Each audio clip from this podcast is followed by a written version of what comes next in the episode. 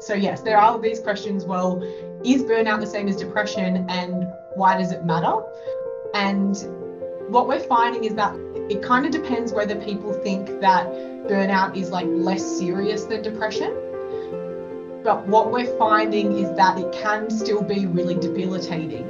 So poo pooing it as a diagnosis might not be adequate anyway. And there's studies that have shown that patients that have gone to a GP, for example, because they feel as though they're experiencing burnout and the GP either doesn't recognize it at all or they label it as depression, the patients can feel quite stigmatized by that. Welcome to the Metagenics Institute podcast a place where you can hear from leading experts in health and wellness, from scientists and researchers to internationally recognized clinicians. Enjoy this insightful conversation with host Nathan Rose.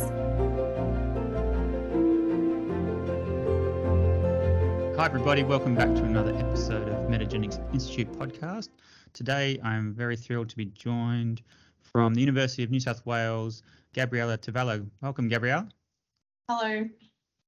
Thanks for joining me. So, you have been doing a lot of research in and around the concept of burnout. You're about to submit your PhD on burnout, and you've even before your PhD, you've managed to co-author a book. You've authored many, many papers over the past couple of years looking at this concept of burnout. So I'm really excited to look at this topic because it's, as I understand, really prevalent. There's some contention around I suppose, presence and, and definition. And but there's a fair bit of research behind it, both psychological and physiological. So before we dive into it, just uh, tell me how you got into researching burnout. Yes, so I have been working with my uh, like PhD supervisor for uh, quite a, a, few years, and he primarily work, was working in. He's a psychiatrist working with people with mood disorders, so bipolar or depression. And what he was finding in a lot of his patients was that he was getting referred these patients to assess them for depression.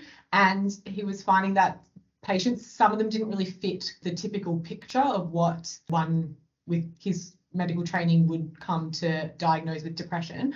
And so he started thinking that perhaps burnout might be more uh, prevalent in the, the, his patient population. So he, we kind of discussed looking at what the literature says about burnout because as a psychiatrist, he didn't receive any formal medical training on how to diagnose or treat burnout. So that's how we were like, okay, well, let's look into the research about it.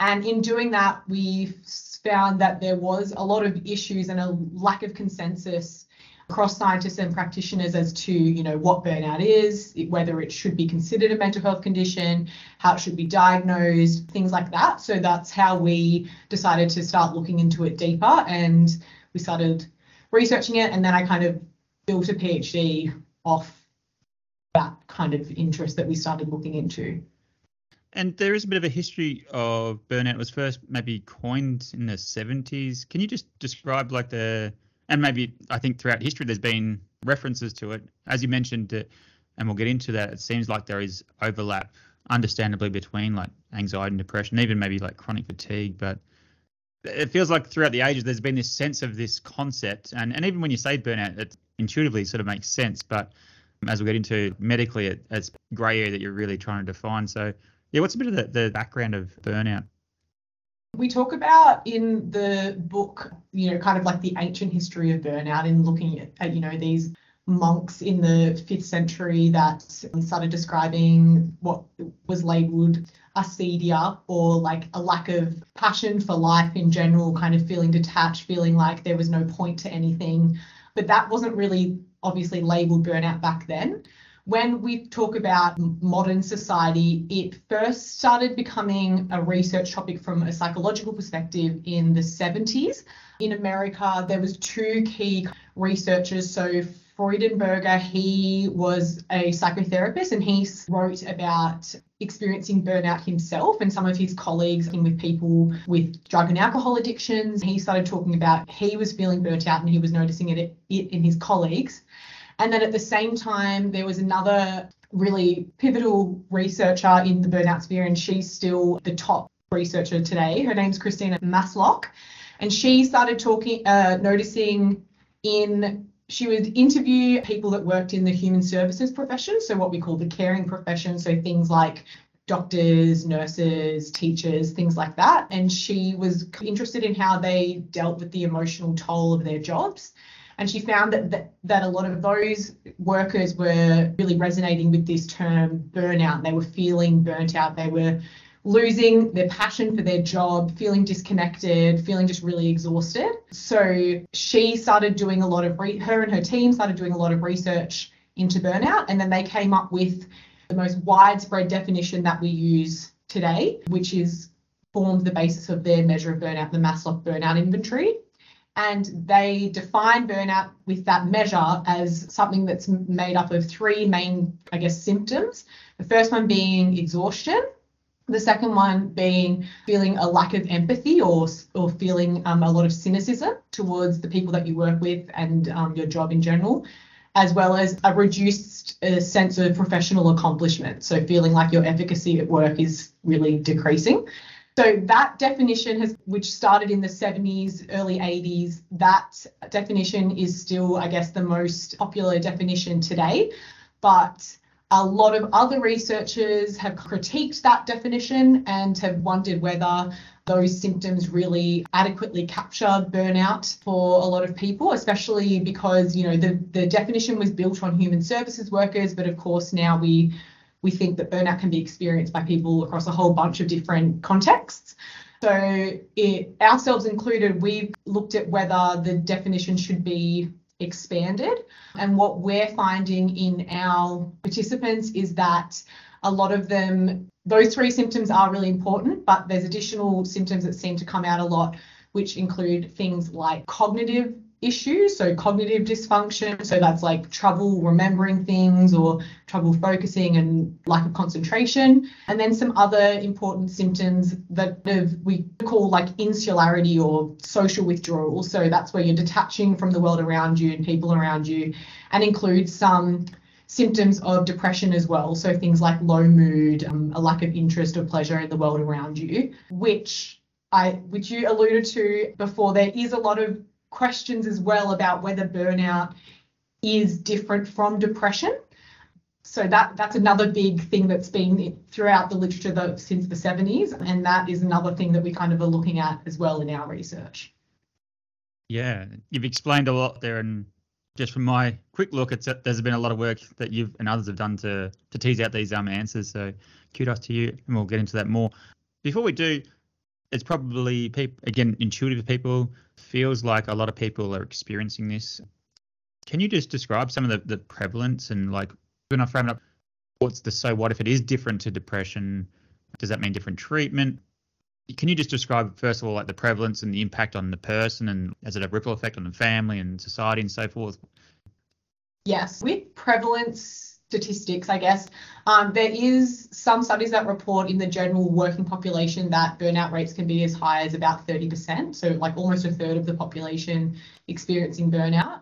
And then those stats are going to be higher in occupations that have really high demands but low resources. So that's things like uh, medicine, nursing, things like that. Those those occupations that you know are kind of expected to have more people with burnout. So, yes, there are these questions well, is burnout the same as depression and why does it matter? And what we're finding is that it kind of depends whether people think that burnout is like less serious than depression. But what we're finding is that it can still be really debilitating. So, poo pooing it as a diagnosis might not be adequate anyway. And there's studies that have shown that patients that have gone to a GP, for example, because they feel as though they're experiencing burnout and the GP either doesn't recognize it at all or they label it as depression, the patients can feel quite stigmatized by that. So there's one study where I can't remember the researcher's name, but she talks about how patients reported feeling like they really struggled to be perceived as ill and not just lazy or they were getting diagnosed with depression and then being prescribed antidepressants, which there are um, a lot of reports of that happening. And without evidence base for doing that, some patients feel as though that can make their symptoms worse. burnout can ha- can be very debilitating for individuals but because the research there's so much lack of consensus it kind of means that the people that are experiencing these symptoms can kind of be left in the dark some studies show that burnout is linked to suicidal thinking which is obviously like very alarming and then other studies say like no it's not associated that's more of a depression thing so you're going to a doctor because you think you got burnout and then they don't assess for suicidal thinking that could be a huge problem if things are missed just because there's not really this strong evidence base for burnout in the research literature. It sort of reminds me chronic fatigue syndrome maybe like in the 90s was was it labeled like the yuppie flu and was dismissed and and that probably prevented serious research and and recognition and maybe yeah delayed development of treatment so yeah hopefully it does get further recognized the other thing you mentioned was exhaustion is it hard to tease out from chronic fatigue syndrome? Is there differences as well? Yes, so chronic fatigue syndrome is um, like a somewhat ambiguous illness in the same way that burnout is. And they're both characterized by extreme fatigue and other things, other non specific physical symptoms, as well as lack of performance um, and like absenteeism from work, for example. So there is a lot of overlap between the two. But there has been some studies looking at how to tease out the differences from like an etiological perspective one of the key differences seems to be that burnout is usually attributed to being caused by the psychological stresses and usually in the workplace, whereas chronic fatigue syndrome is usually attributed to a physiological or physical issue. So, like a, it can be labeled as a post-viral infection, chronic fatigue syndrome. And then another difference is that people with burnout, uh, one of the arguments is people with burnout, they're not just exhausted, they also have this disconnection from their work, this lack of empathy, and these other symptoms that aren't necessary criteria for chronic fatigue syndrome. So there is the fact that burnout seems to be kind of multidimensional um, is another argument that people say is why it's different from chronic fatigue syndrome. Right. Oh, interesting. So in one of your recent papers, I think you created like a checklist of criteria because there is this similarity between chronic fatigue and depression. Had these checklists. I think the first one was has a stressor triggered it. There's about four or five gates. Can you describe the rationale? Yeah, so we did. We wrote a paper that was it wasn't a study. It was more just a like kind of a clinical perspective paper where we were talking about how so currently burnout isn't considered a diagnosable condition in the same way that things like depression and anxiety are because it's not in the DSM, which is the diagnostic manual that uh, America and Australia that's usually that's kind of like the mental health diagnosis bible, I guess. So burnout isn't in that manual so it is really hard for people to diagnose it, and also it's hard for individuals to access things like sick leave compensation, for example, because they, it's not a formally diagnosable um, condition. Even though it is, some European countries they recognise burnout as an occupational disease, but it's not so much of a thing in Australia. And so that paper that we wrote, we kind of were putting forward the argument that it should be included as kind of a mental health condition, but in order to do that, they need we need to come up with you know some specific diagnostic hmm. criteria, mm. um, which is what you know depression and anxiety. They've got these criteria in these manuals. So what we were saying for burnout is because so that we we gave a list of five symptoms, which were some of the symptoms I talked about earlier. So that's exhaustion, cognitive issues, lack of empathy, social withdrawal, and reduced work performance. Talking about how you kind of need to have all of them to so that we don't overdiagnose, mm. but also because there's so much of an overlap with things like depression, we also want to look at whether the what the primary cause of these symptoms are. So what we're finding in our research is that some of our preliminary evidence suggests that while so there is some research to suggest that you can get depression in your workplace, and there's also research to suggest that you can get burnout outside of your workplace. So that's quite confusing because it means mm. that how do you delineate the two?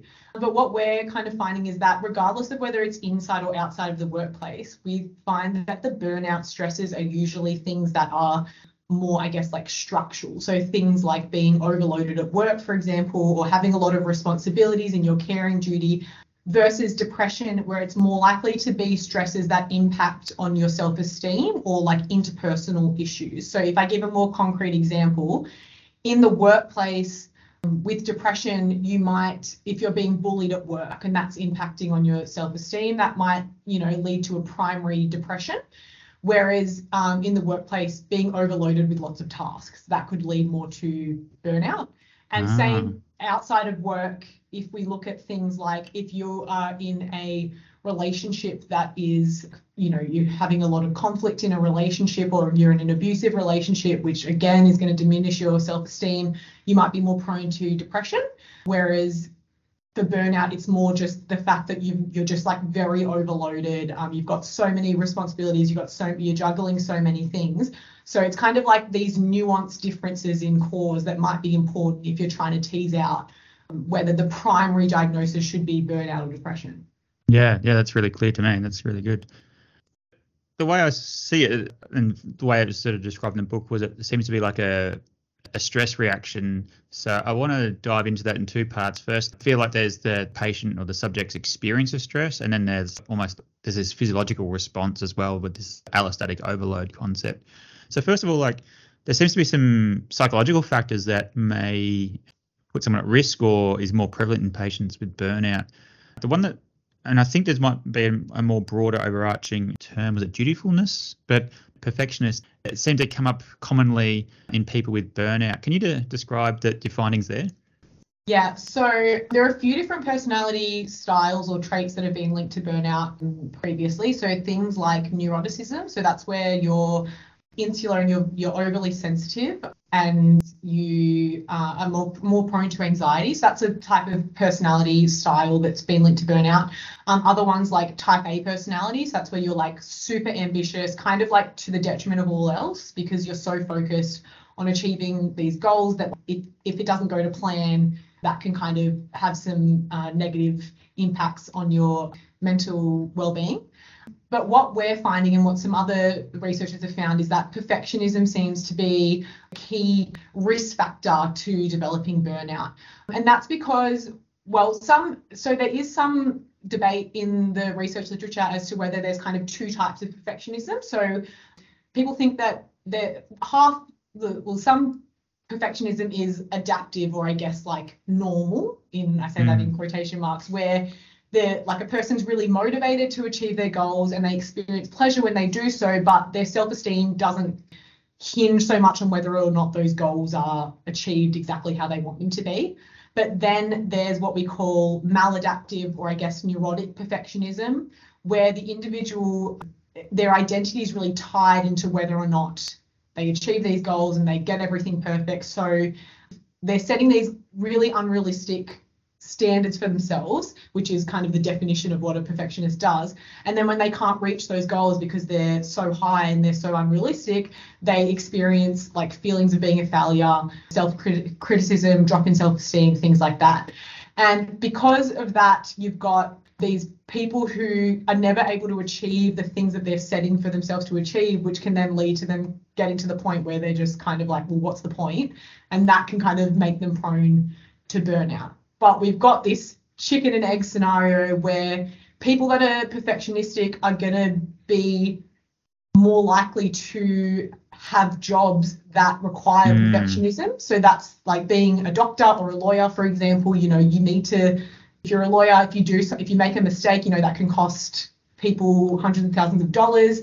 If you're a doctor, you make a mistake, it, it can cost people's lives, things like that. So people that are more perfectionistic are more likely to go into these roles in the first place, and then these roles are more likely to someone susceptible to burnout. So it's kind of this like, what is it the perfectionism that's making them more prone to burnout, or is it because they're working in these jobs that require perfectionism? So yeah, it's an interesting factor these psychological factors and how they intermix with you know your work stresses to kind of make you develop burnout in in the end Yeah. In the book, you discuss, and I was going to discuss it later in this treatment part, but while it's fresh in our minds, is it sort of malleable and plastic? Can we have a more functional perfectionism, for want of a better term? I think you mentioned the research overall, like CBT, cognitive behavior therapy, overall isn't that effective for burnout, but maybe for those who are high in perfectionism, it's maybe more effective? Research looking at interventions for burnout are kind of inconclusive, and that's because, well, firstly, there's the problems with defining burnout that I talked about earlier, which means that the studies are hard to kind of like what are they measuring uh, as their outcome, but also because a lot of studies either look at personal interventions, you know, maybe like resilience training for the workers, versus other studies that are looking at how an organization can implement some structural changes to reduce burnout in their employees. And we kind of need studies looking at both. So it de- kind of depends, I guess, on the industry. In medicine, there's going to be some structural changes that would be, you know, really beneficial to prevent people from getting burnout, but that's easier said than done. Um, so for people that are perfectionistic or have psychological traits that might make them vulnerable to, you know, getting overwhelmed and things like that at work, CBT or cognitive behavioral therapy can be useful because the point of CBT is to work out why a person acts the way they act and why they and the way they think about the world and kind of what the underlying beliefs are that make mm. them think these things in the way that make them act this way and the point of cbt is to alter those kind of ways of thinking to to become a bit more adaptive and allow that individual to cope better with their day-to-day stresses so with CBT for someone with perfectionism, for example, we had we had a psycho- clinical psychologist in who we interviewed for the book. So we, we we have an extract from him in the book, and he gives this example of so for someone that is perfectionistic that might is might be in a managerial role, they um, might struggle to delegate tasks to people that they manage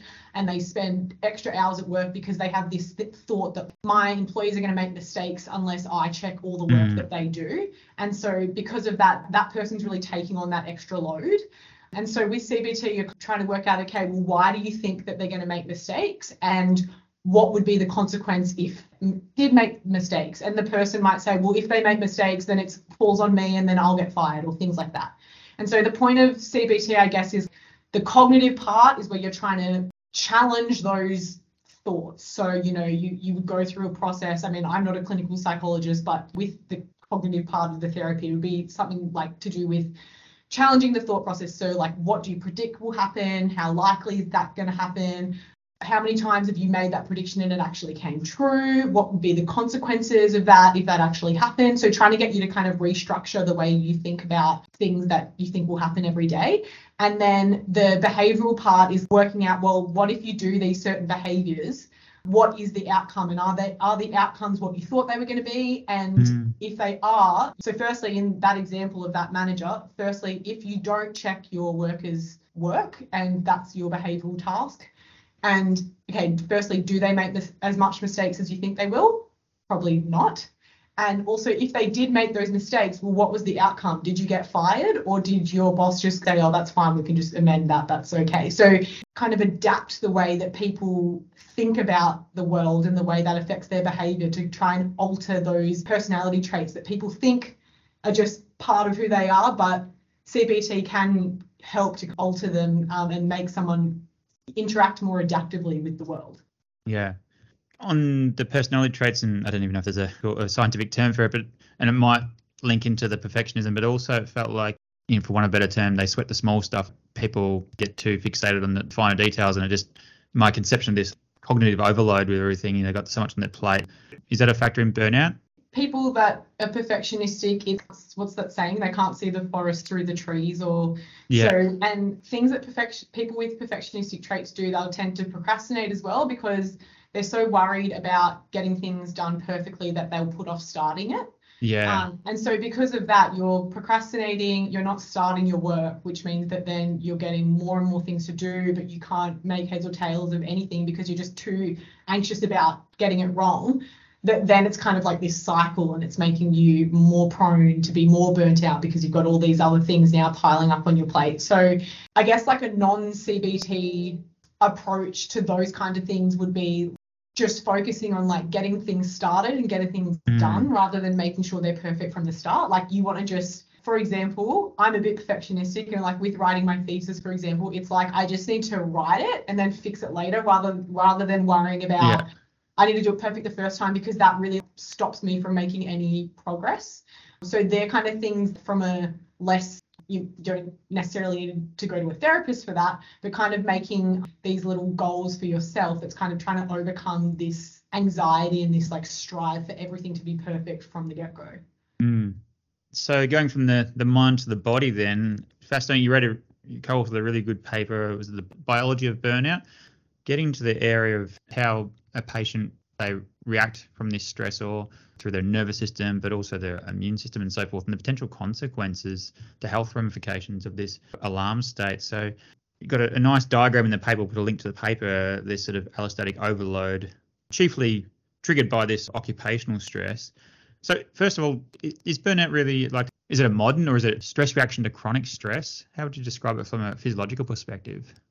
We have a working hypothesis that it is like a new it's a stress response, but it's nuanced. It's like a nuanced stress response because of its causes and its symptoms. And so stress in general can be caused by a whole range of things and stresses can also in some scenarios stress can be pleasurable and it can also enhance performance for mm. example like a professional sports player but we think that with burnout you've got these specific stresses that are usually from a work context but we we believe that it's not just paid employment it can be unpaid or like informal work so being a carer or a parent for example so the the causes are more specific and the the reaction is invariably negative. So there's there's not really any psychological benefits of burnout.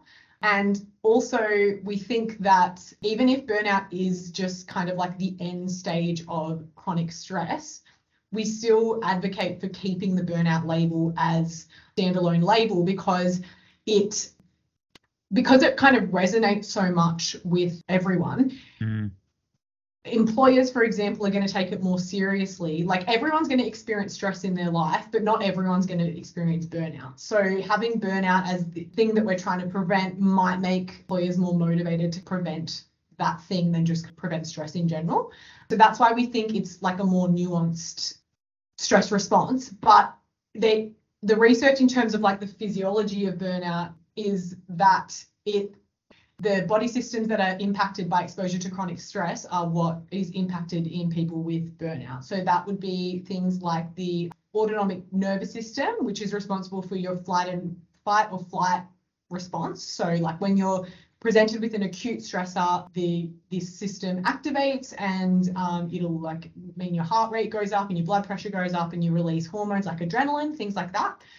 But the theory with stress is that there's like a sustained activation theory, which is where prolonged ex- exposure to a stressor kind of means that autonomic nervous system, which and part of that is the sympathetic nervous system that's just because it's so activated all the time it prevents those that system from returning back to normal levels. And that's where you get all these physiological um, like kind of flow on effects from that um, and so what research has found is that in, you can kind of measure the autonomic nervous system by looking at um, heart rate variability, looking at the balance between your sympathetic nervous system, which is like flight and flight stuff, and the parasympathetic nervous system, which is looking at more the rest and digest. So that's the system responsible for kind of conserving energy to be used later for sustaining processes like digestion, things like that when you're feeling safe. So you, if you look at heart rate variability, which kind of measures whether those systems are functioning properly, in studies with burnout, people with burnout can have decreased heart rate variability. So that's what's found most often, which means decreased from normal compared to healthy controls. But then other studies have also shown that it can lead to increased heart rate variability. All right. So the evidence is inconclusive there in that, you know, you can go either direction, but there does seem to be evidence that it's either way, either direction, it's not the same as a healthy control participant. Um, yep. So that's that's some indication that this sustained activation of this system is going to have some detrimental consequences on your body, as well as the HPA axis, so the which is, involves your like your hypothalamus, pituitary glands, and your adrenal glands, which also responds to stress, but in a slower way. It's not like immediately activated. It's not the fight or flight. It's more to do with the release of cortisol, so the stress hormones throughout the body. And what we find in a healthy person, everyone has normal amounts of cortisol that kind of flow through their body throughout the day. Um, it's usually low very early in the morning, and then after you wake up, the levels of cortisol will peak, and then they kind of decrease again across the day. And so what we can do is there's a method that you can measure cortisol in a lot in lots of ways, but one method is um, measuring the cortisol awakening response. So that's where you're checking the levels of cortisol in people's saliva after they wake up and then at intervals of time after that. And what uh, most studies have found in relation to burnout is that people with burnout have a reduced cortisol awakening response, so what we call hypocortisolism. HYPO, cortisolism. But there are other studies, of, of course, that show that people with burnout have hypercortisolism, which is where they have more cortisol. So again, the studies are a bit inconclusive, but most studies show that the burnout is, rela- is related to reduced cortisol throughout the body. And interestingly, studies suggest that depression is associated with hypercortisolism. Ah. So where you've got an increased amount of cortisol in the body. So, I mean, there are nuances to that with to do with the depressive subtypes, which I can go into later if, if wanted. But yeah, so that might be one difference in that burnout's got this effect of reducing the amount of cortisol in the body or this cortisol awakening response, whereas depression in some some studies has shown the opposite effect. Yeah. Interesting. So it's a bit of a, a, contentious area, particularly in like natural medicine. And it was mentioned in the book, and I can see that the utility there, where the you had a case study of a patient who had uh, long-standing symptoms, and it wasn't until they googled or read about the quote-unquote adrenal fatigue and used that model, and I think was the catalyst for their their recovery. So on one hand, it's a nice simple meme to say this ad- adrenal fatigue, but on the flip side, physiologically I don't think it's the adrenal glands necessarily pathological in a sense. Do you have a have, have you looked at this much? And I sometimes think it's a is an adaptation to prevent the excessive cortisol. Too much cortisol can affect particularly brain function, and I sense it's a more of a functional dialing down of the cortisol rather pathological um, burning out of the the tissue in the gland. You explored a little bit in your paper you have any sort of views or comments? And again, like, does it really matter if it's adrenal fatigue or not adrenal fatigue? Any, how would you frame it up? In terms of like whether adrenal fatigue is a thing, I'm yeah, really, yeah. I guess I'm not really qualified to make that assertion. But in terms of whether it matters, so like this overactivation of your HPA axis, which is the, the cortisol issue, can increase what we call the allostatic load, which is mm. where, so like your body is always striving to achieve homeostasis, which is like a, a, kind of a range of bodily functions that they need to stay in to be functioning normally. So like blood pressure, blood glucose, things like that. And allostasis is the short-term adaptations that your body makes to try and get back to homeostasis when exposed to a stressor that kind of changes that range outside of the preferred range. What the sustained activation of the HPA axis can do is it means that you've got like an increased allostatic load. So you're mm. repeated, repeatedly or chronically exposed to stresses that put pressure on your body because it's always trying to return to homeostasis. It's always trying to get back to that normal range. And because of that, you can have things like increased blood pressure, insulin issues, like um, even things like weight circumference and other parameters that they use to measure allostatic load. And studies show that indicators of allostatic load in people with burnout you know, people with burnout have differences in their body weight, weight circumferences, BMI, blood pr- blood pressure, and things like that compared to people or healthy controls. Kind of an indicator that people with burnout they have more wear and tear on their. Yep. They're putting their body yep. through more wear and tear. And because of things like that, there's been studies that have also shown that people with burnout are at higher risk of things like heart disease and type 2 diabetes and other conditions and that's because of this allostatic load that's being put on the body because of this like chronic exposure to stress. So yeah. in that way it whether or not i know sorry i've kind of gone away from the question but whether or not adrenal fatigue or burnout or whatever the label is the research suggests that these physiological impacts can they can have a broad range of impacts regardless of what you know we label it exactly. Yeah yeah sure so I might ask a slightly different question, and thanks for that. And this is obviously not just giving any health advice or anything, but what about testing heart rate variability? We saw that there is conflicting results. The cortisol test, there's different types. We can maybe do the, the awakening response or the diurnal and so forth. Is there any value in patients monitoring? Is it more monitoring against themselves rather than sort of a, a population norm? Or is that just looking at the plasticity or whatever you want to call it, the stress response? And for burnout, is it better looking at those sort of end products, as you said, waist circumference and blood pressure and so forth, which are a bit more overt markers?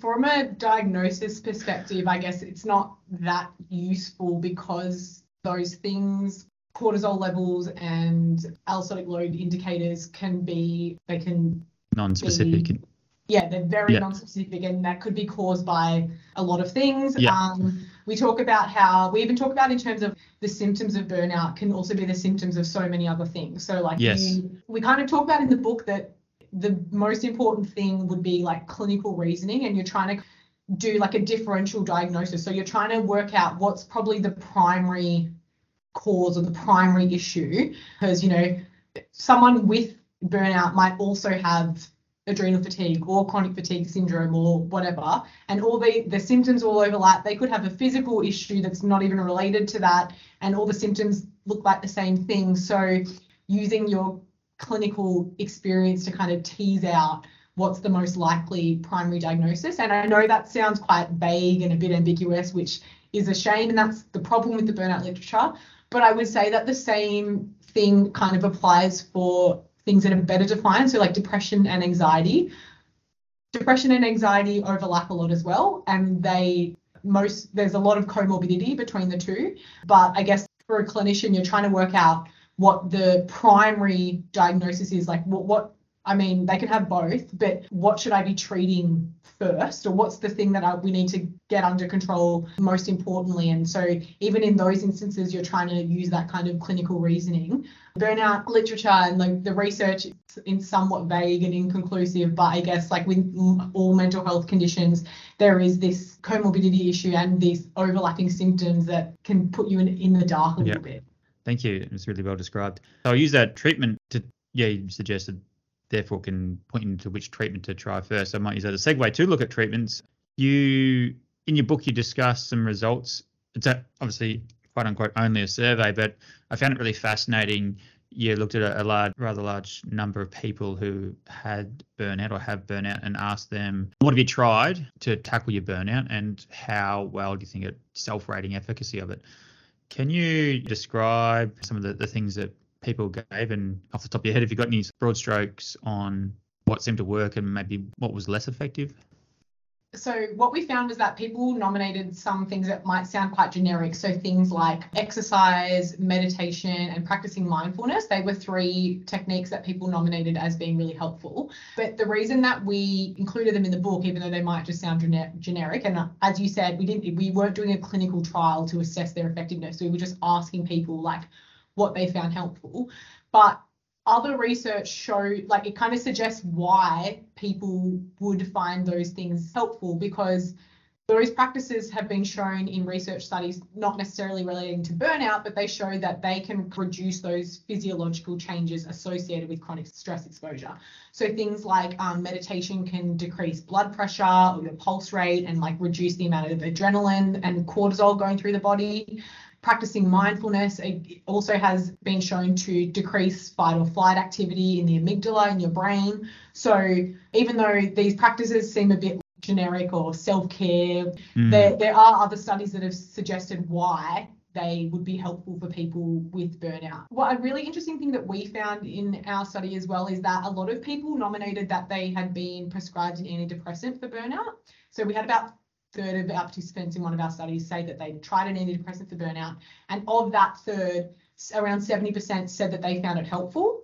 Now, this is really contentious because, to my knowledge, and I've looked into this a bit for my Yeah. PhD, there's no randomized control trials for antidepressant treatment for burnout. So, like, I wouldn't advocate that from a research perspective because there's no evidence base. But there is a lot of reports that antidepressants are used for people with burnout, and we're not sure why. Probably because of this overlap with depression. but also the fact that common antidepressants like SSRIs are also good at reducing anxiety. So if you're exposed to chronic stresses, which are making you get burnout, if these antidepressants are working to reduce your anxiety, that could be a pathway as to why Mm. people are finding them helpful. But yeah, I want to stress that that has been a lack of studies looking at antidepressants specifically for burnout. So we're not really sure why people are finding them so effective. But as for things that weren't helpful, participants said that turning to alcohol or drugs, which I'm I'm sure we can all predict why that's not effective. But interestingly, people said that even when they tried to talk to HR or to a manager at their work, they didn't really find that helpful, um, which was slightly dis- like concerning and disappointing. I mean, with HR, with the manager, you know, they could be part of the problem while you're experiencing these stresses at work.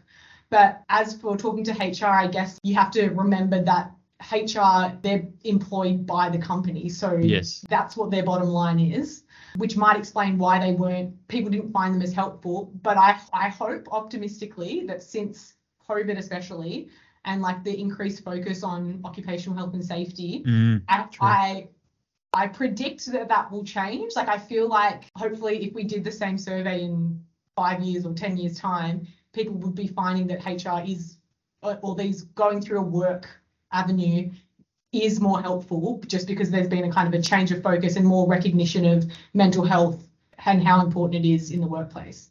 Yeah, I did find that area interesting. That going speaking to your manager and going to HR was probably not terribly effective in, in people's views. As you said, it could be the, the manager who'd be, who's contributing to the stress. But on the flip side, it seems like the age-old practice of having a vent to a friend or a family or a, you know a loved one seemed to be um, quite effective. Can you de- describe that?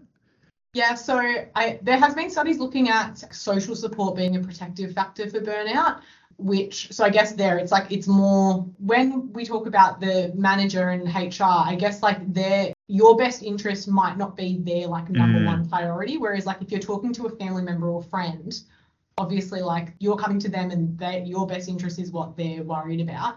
I should also st- preface that like we did this survey pre-COVID. So That's a good point. like the book was published during COVID, but we had collected that data before COVID. So as I said, like I'm sure that it's we if we did it now, we'd get different stats. But people did find, you know, again, might sound generic, but going to a support person and kind of talking through your issues and just like letting them know that you're not okay was reported by a lot of our participants as actually being one of the most helpful strategies. Yeah, yeah, fascinating. We touched upon more professional, say, practitioner guided CBT and so forth. I think in the book I, I saw some mentions, I read some mentions around simple things. I don't, I don't know, have you got some suggestions around like work hygiene around emails and things, you know, just trying to disconnect and lighten the load and not sweat the small stuff? Any practical tips that people can do without having to go to therapists and so forth to start with? Yes, we provide in the book. There's we there's a bunch of resources at the end of the book in one of the appendices about different like apps and things that might be useful. And I know that it's a very important issue because people that have tried to get into therapists recently, they will say like the waiting list is uh, apparently accessing mental health professionals at the moment is quite a journey. You know, it is important to have these other techniques in case you can't get access to a professional. So we talk in the book about Arianna Huffington, who's the co-founder of the Huffington Post. In her book Thrive, she kind of talks about how she experienced burnout and talked about the I guess like the technological impacts of our modern society. There was a stat about like the average employee spends more than 11 hours a week dealing with emails, which seems like a lot. And so again, like I know it's self-explanatory, but things like trying to come up with techniques. So maybe you only check your emails once a day or once in the morning and once in the afternoon, and that's it. Because in between that, you want to be able to actually get some work done and not just be like replying to emails because then Mm. all the tasks are just loading up, but you're not actually being able to really fix any of the issues because you're just replying to emails. And then there's also the other obvious one is like the work life balance thing, try not to have your work emails connected to your phone, things like that. But I would say, although they sound generic, I guess I would say that for managers, it's this the leading by example. So like saying to your employees, I don't expect you to reply to my emails outside of work hours is fine. But if you're still sending them emails outside of work hours, True. even though you've told them that it's don't worry about replying, they might feel like, oh, but I should just reply so that they see that I'm, you know, Yeah, yeah. still paying attention, I'm still on. So it's more that I would say like do as I do, not as I say, is more important. So yeah, like even though again those things are kind of self-explanatory, it's actually putting them into practice, which can sometimes be it's sometimes a lot easier said than done. So that would be like technological things and some other things which there's like to different apps and things that can give you techniques that are based on CBT, but that you can kind of implement yourself. So in the book, I'll just give one example. We talk about scheduled worry time. Yeah, that was good. tech- yeah, which is a technique where you pretty much you allocate time in your day specifically for worrying. So say you allocate half an hour at five o'clock. And the point of it is that like during the day when you've got worries coming into your head, which might be really pertinent for someone with perfectionistic thinking, for example, you're supposed to notice the worry and then be like, okay, I've caught my worry, that goes into my worry time. So I'll put that into my five o'clock worry time. What you're trying to do is, and then it gets to five o'clock, and then you can worry for half an hour, and you can worry about all the things you need to worry about. And the point of that is that over time, you're you're firstly learning that how to notice when you're having these worrying thoughts, and you're allowing yourself to not let them consume your whole day because you're allocating them to a specific time. And then also you're learning how when you do worry, well, what's actually productive for me to worry about and what's not worth the worry? Like, what are things that I is actually I can change if I worry about them versus things that even no matter no matter how much I worry about them, it's not really going to change anything. There's um, like there's specific apps for worry time. For example, that when you get a worry, you put it into your app and it, it'll save it for later, and then it'll tell you, oh, it's worry time. Here are the three things that you said you were going to worry about. So things like that that could be helpful that you might not necessarily need to see a professional about, but they, they are based on these CBT like principles. It's really cool. Technology serving some good in this sense, not adding to the stress. Yes. Amazing. All right, Gabriella, we'll, we'll wrap up in a moment. So before we do, I'm curious. Obviously, you personally you're about to finish your PhD, and I think today you've proven. If I was to hand it out, you'd get past with flying colours. Well done. yeah, I think you've really well described the challenges and frustrations and the grey zone around this area.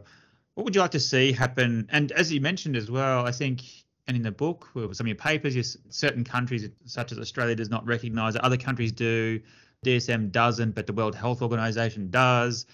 In a perfect world, or, or not even perfect world, but moving forward, what would you like to see, both like from a, a research perspective or like a, a policy perspective in around burnout?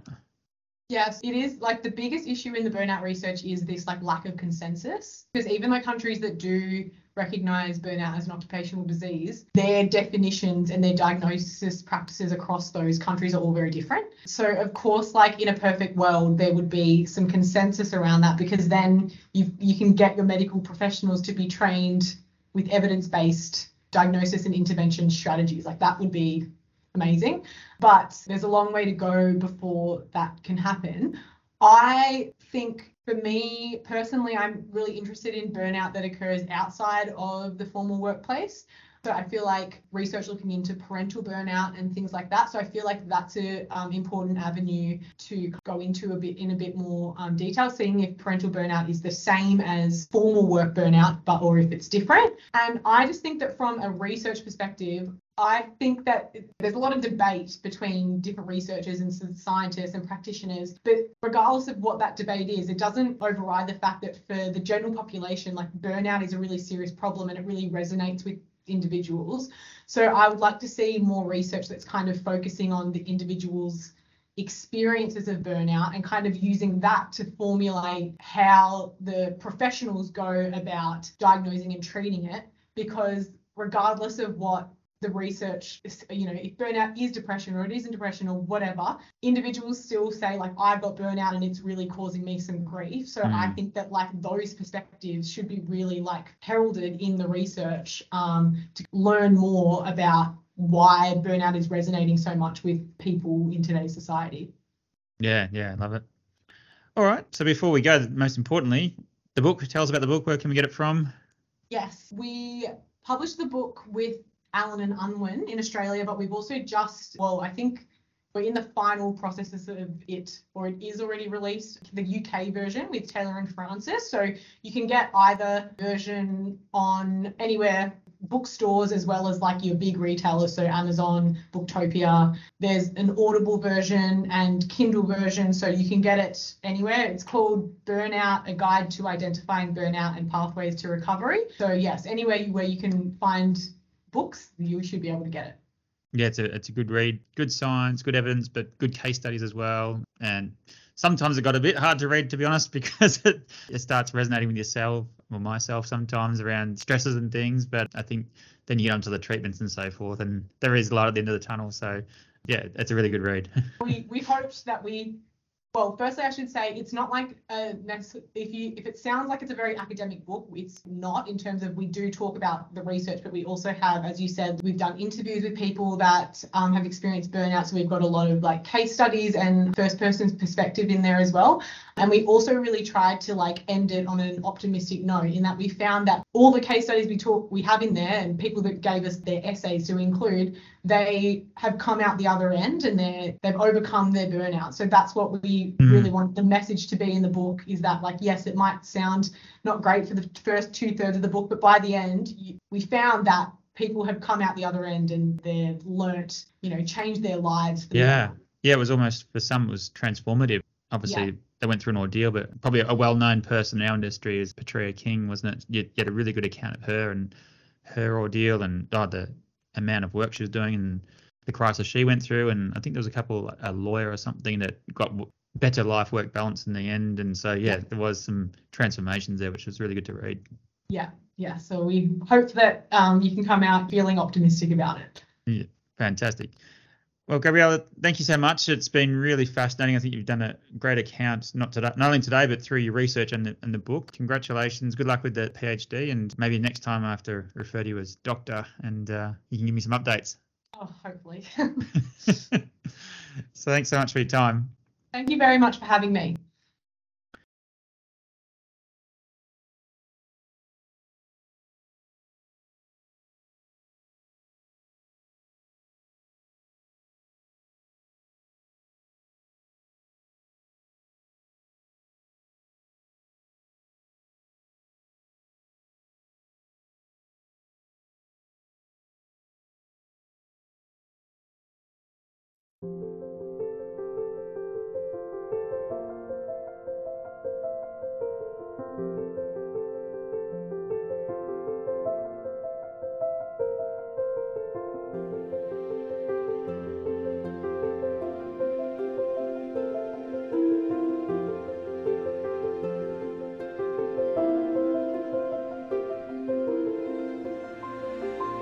For useful links and resources, make sure you check out the show notes. The information provided in this episode is for educational purposes only and is not intended to be a substitute for health and medical care. Always consult a healthcare professional for medical advice.